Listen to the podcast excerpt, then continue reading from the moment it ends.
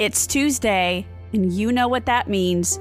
It's a new episode with the Murder Bucket Podcast. Hey, it's Kaley Cuoco for Priceline. Ready to go to your happy place for a happy price? Well, why didn't you say so? Just download the Priceline app right now and save up to 60% on hotels. So, whether it's Cousin Kevin's Kazoo concert in Kansas City, go Kevin, or Becky's Bachelorette Bash in Bermuda, you never have to miss a trip ever again. So, download the Priceline app today. Your savings are waiting Go to your happy place for a happy price. Go to your happy price, Priceline. Good evening, Murder Bucket family, and welcome back to Tuesday.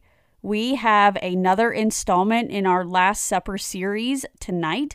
It is going to be a very short episode, only because there is not a lot of information about this particular inmate online. Before we get started, let's go ahead and do our week slash weekend recap. Last week it was Valentine's Day, and my husband and I don't do anything super exciting on Valentine's Day just because in February we have Valentine's Day, our daughter's birthday, and our wedding anniversary. So we don't really celebrate it. The only thing that we did for Valentine's Day was we all got haircuts and then we went out for tacos because Valentine's Day this year fell on Taco Tuesday. Then on Friday last week, my husband and my daughter went to their very first father daughter dance at church. It was absolutely adorable.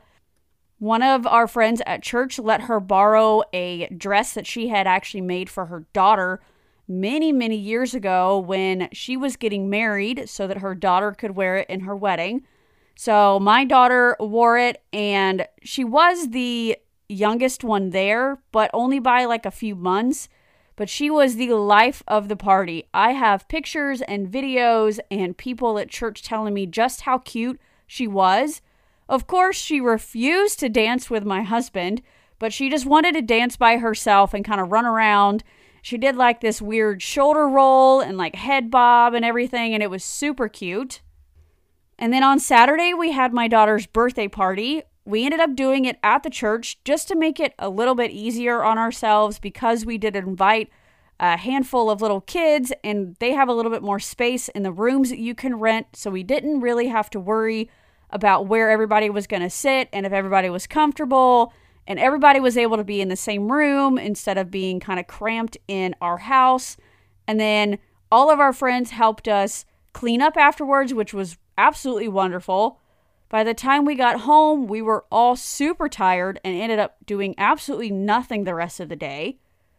Sunday, we did skip church. We were little heathens and we went to this like it's kind of like a record shop, record swap meet kind of thing just like a bunch of different vendors inside the community hall at a volunteer fire station about 45 minutes away from where we live. They do this like record show, I believe it's the first Thursday of every month. And I mean, they have anywhere between brand new records to records that are just a dollar. They were doing like if we got five or more, they would give us two or three dollars off. We came out with I believe, 26 records. We have almost 300 records in our collection, and this time we've got a bunch of random stuff. Like my husband got something called In Disco Order with Bob Crosby. Um, I got a Winston Churchill record. We got a band called Hot Tuna just because I liked the cover of the album because it looks like an old laundry detergent box. Then I got a remastered copy of a Carpenter's album. We got the Moody Blues, George Carlin, Joan Baez, and the Doobie Brothers. Like I said, we just got a whole bunch of random stuff this time. Yesterday was President's Day, so my office was closed, and so my daughter and I hung out until about noon when we went and met two of my girlfriends to go get piercings. No, I didn't get anything super crazy. I just got an extra hole in my left ear, so now I have three on that side. But before we even got the piercings, I had a slight catastrophe with one of the tires on my car. It told me while I was driving over there that the tire was low, so I stopped at one of the gas stations close by, tried to fill up the tire, but apparently the pump was broken and just kept letting air out of the tire. One of my girlfriends met me at the gas station. She tried with a pump for about 10 minutes, couldn't get the tire to air up whatsoever. So we drove about two minutes down the street to a tire shop, let them look at it. They found a teeny tiny nail, probably smaller than a thumbtack, in the tire. They said it wasn't a big deal. They patched it for about 30 bucks. It was good to go, and then we got all of our piercings done. So, like I said, I got just a third hole in my left ear. One of my friends got her nose pierced and then second holes in her ears. And then my other friend got, I think it's called the conch on both sides. Eventually, she will get little hoops in them, but right now she just had studs. Um, the guy told us to come back in like six to eight weeks just to kind of check them out, make sure they're all good. He's going to put a smaller hoop in my ear and more than likely just put hoops in my friend's ears because that's what she wanted to begin with but they don't really do the hoops at first. They rather do the studs just so it heals properly. And then today is our daughter's birthday. My husband worked this morning but came home around 10 o'clock. I stayed home with her. We've just been chilling around the house, getting a few things done. Of course, playing with every single thing you could think of to play with. And then we went and got lunch at Chick fil A. She played in the playground for a couple hours. And now you are here with me we have another installment of the Last Supper series. So let me stop talking about my life and get on with tonight's episode. Tonight, we are discussing Odell Barnes Jr. And the only thing that we know regarding Odell is that he was born on March 22nd, 1968, in Wichita County, Texas. According to Wikipedia.com, he was a construction worker. He also had two prior convictions of robbery. On November 29, 1989, in Wichita Falls, Texas, Odell broke into the home of 42 year old Helen Bass. He burglarized her home. Then he beat her with a lamp, stabbed her in the neck, and shot her in the head. It is believed that he also raped her. Helen's longtime friend and former sister in law, Sharon Mergerson, discovered Helen lying face down on her bed in her room. Her room was in shambles, and she noticed that there was an open jewelry box and a rifle. Several witnesses state that they saw Odell trespassing in Helen's yard an hour before she returned from work. When he was arrested, police found a 32 caliber pistol on him that belonged to Helen. According to findagrave.com, he was observed trying to sell that gun to several different people. During Odell's trial, he was unable to afford lawyers, and instead of being appointed a public defender, two local attorneys were appointed for him. And the reason for this is that the Wichita County Public Defender's Office claimed that they were not equipped to handle his case. Unfortunately for Odell, the two local attorneys' budget was very small and their preparation were minimal. They didn't conduct a defense investigation and they did not order any forensic tests. The only information that we know about his trial is that the jury deliberated after only three hours. He was convicted of capital murder and almost immediately sentenced to death. During his appeal process, there were two new attorneys that were appointed to his case by a federal court. A European anti death penalty activist contributed $16,000 to his defense fund his new lawyers paid for all forensic testing with their own money. It was discovered that during the trial there were deficiencies in the forensic evidence, serious errors, and oversight by Odell's original lawyers.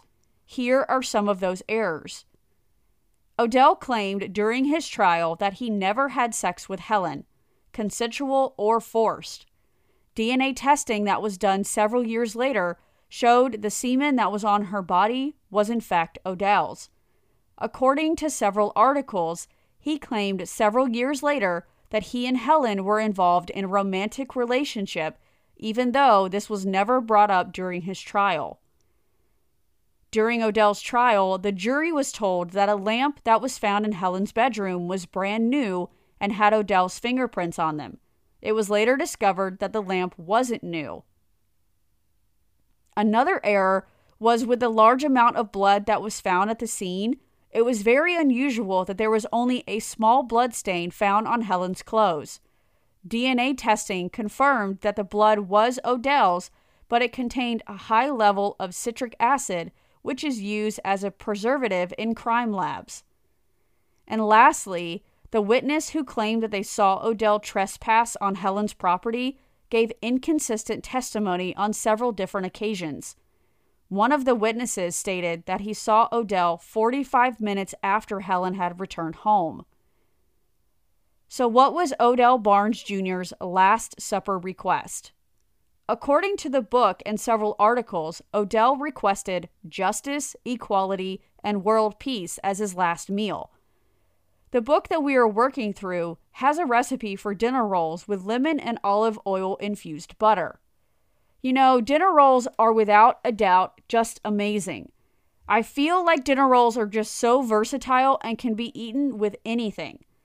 If you eat them with a pot roast, you can soak up all the juices at the end. You can slather them in butter or just eat them plain. Between Sister Schubert, King's Hawaiian, and homemade rolls, you just can't go wrong. Let me know what kind of rolls you like. Do you have like a specific recipe that you make do you buy them from the store or does somebody else make them for you? Odell's last words before he was executed were this I'd like to send great love to all my family members, my supporters, and my attorneys. They have all supported me throughout this. I thank you for proving my innocence, although it has not been acknowledged by the courts. May you continue in the struggle and may you change all that's being done here today and in the past.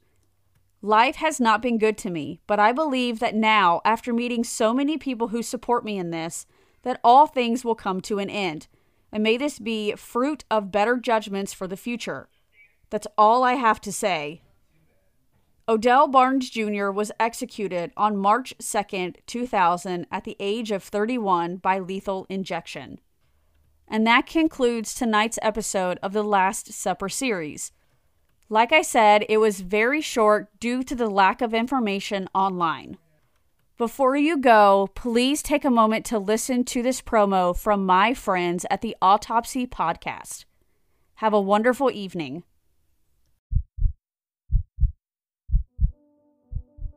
Hello, friends and neighbors. I am your friendly death investigator, host of the podcast Autopsy.